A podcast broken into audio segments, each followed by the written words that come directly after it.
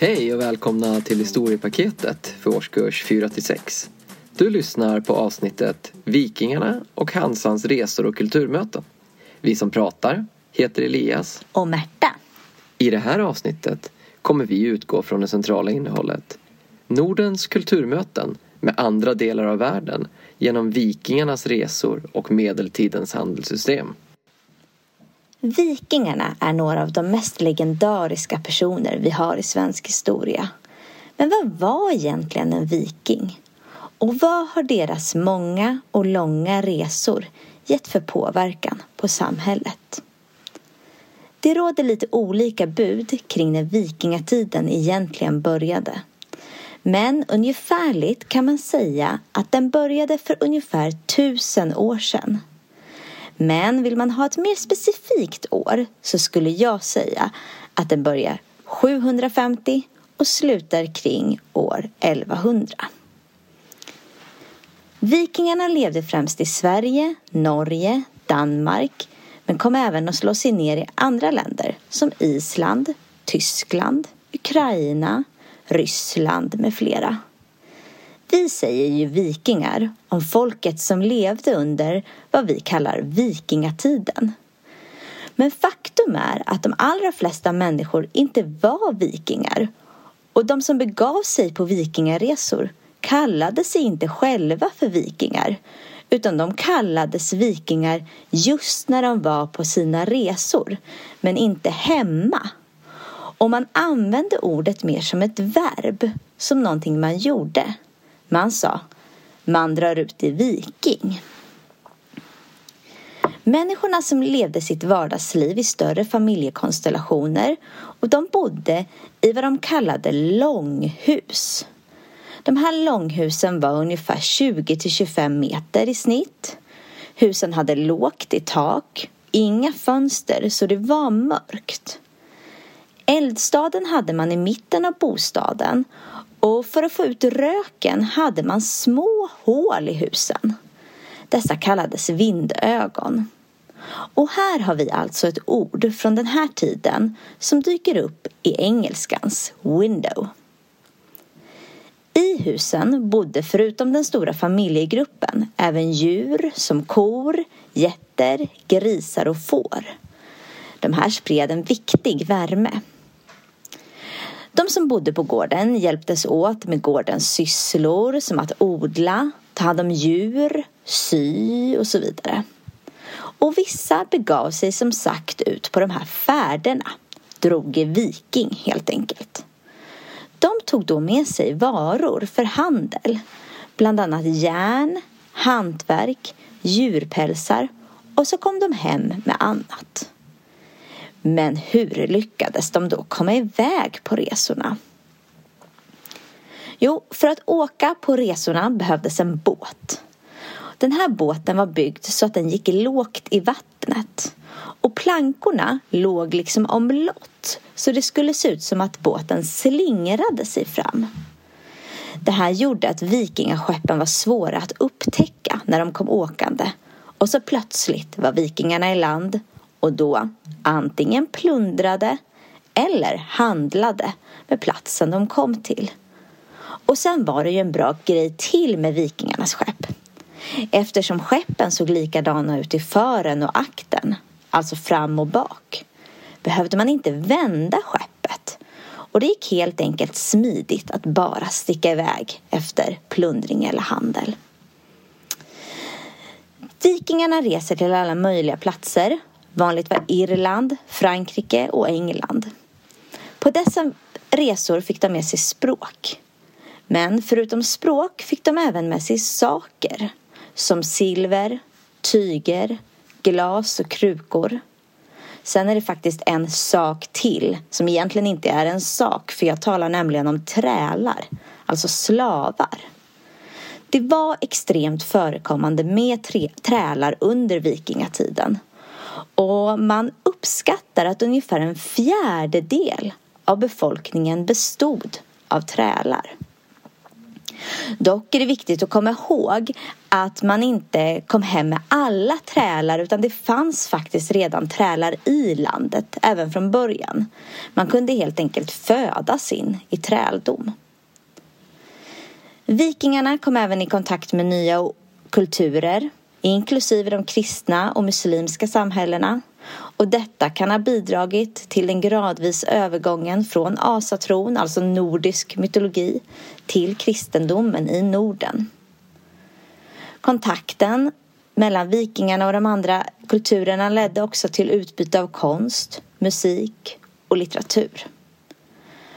Sammanfattningsvis så skulle jag säga att Norden påverkades av vikingarnas kulturmöten genom språk, varor, kultur, religion, handelssystem och samhällsstrukturer. Och när vi nu går vidare från vikingarna så hamnar vi i medeltiden. Medeltiden kallas den period som utspelade sig mellan 500 till 1500-talet. Men med medeltiden i Norden brukar man mena åren mellan 1050 till 1520. Det vill säga när vikingatiden tar slut, ungefär fram till och med när Stockholms blodbad utspelar sig. Under medeltiden dominerades handeln i Norden av en organisation som hette Hansan. Hansan var en medeltida handelsallians, alltså ett handelsförbund som hade sin storhetsperiod under 1300 och 1400-talet. Hansan bestod av en grupp handelsstäder i norra Europa, särskilt runt Östersjön och Nordsjön. Den stad som var ledande inom Hansan hette Lübeck, eller heter Lübeck och ligger i dagens norra Tyskland. Hansan dominerade handeln i Östersjön och många svenska städer medverkade i den här handeln som gick över haven.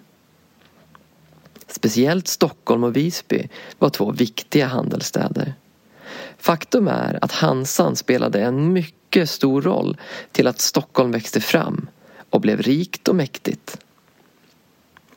Eftersom handel var mycket viktigt fick Hansan ett stort inflytande i Norden. Hansan bidrog till att många tyska affärsmän bosatte sig i svenska städer. Många av de här affärsmännen kom att bli viktiga inom det svenska samhället och hjälpte till att utveckla ekonomi, politik och hantverkskunnande. I Sverige idag har vi massvis av tyska låneord och du kanske känner igen ord som bezahlen som betyder betala, burgmeister som betyder borgmästare, handel som betyder just handel, kaufman som betyder köpman, Münze som betyder mynt. Rathaus som betyder rådhus. Schneider som betyder skräddare. Metzger som betyder slaktare. Eller Stadt som betyder stad på tyska. Alla de här orden kommer faktiskt från vår kontakt med Hansan. I både Stockholm och Visby finns också kyrkor som kallas, eller som har kallats, Tyska kyrkan och byggts för de tyska handelsmännens skull. I Gamla stan i Stockholm hittar vi också flera gator som heter någonting med tyska i namnet. Till exempel Tyska Brinken. Men även själva städernas utformning, alltså hur städerna ser ut, har påverkats av vårt handelsutbyte med Hansan. Svenska städer var väldigt små på den här tiden och de tyskar som kom till Sverige de hade idéer och framförallt kunskap hur man skulle kunna bygga och utveckla städerna. Därför liknar idag städer som Lübeck, Visby och Gamla stan i Stockholm varandra till utseendet. Hansan hade en betydande påverkan på Nordens kulturmöten med andra delar av världen. Människor från olika delar av Europa samlades i Hansans handelsstäder och spred sina seder, språk, mat, hur man klädde sig och konst med varandra. Det bidrog till att det nordiska och det europeiska blandades med varandra. Hansan och handelsmännen tog i princip med sig och spred vanor och seder från den europeiska kontinenten till oss i Norden. Till exempel så tror man att det var via kontakten med Hansan som vi började äta pannkakor och lutfisk i Sverige. Mötet med människor från Hansan lärde oss också om ny teknik. Till exempel inom skeppsbyggeri och navigering. Det här påverkar sen hur vi byggde båtar här i Norden och det förbättrade våran förmåga att segla på haven. Vi lärde oss till exempel att bygga en ny typ av skepp som kallas för kogg och som var väldigt enkelt att segla med och kunde lastas med massor utav varor. Handeln med Hansan påverkade samhället och alla de som levde i det.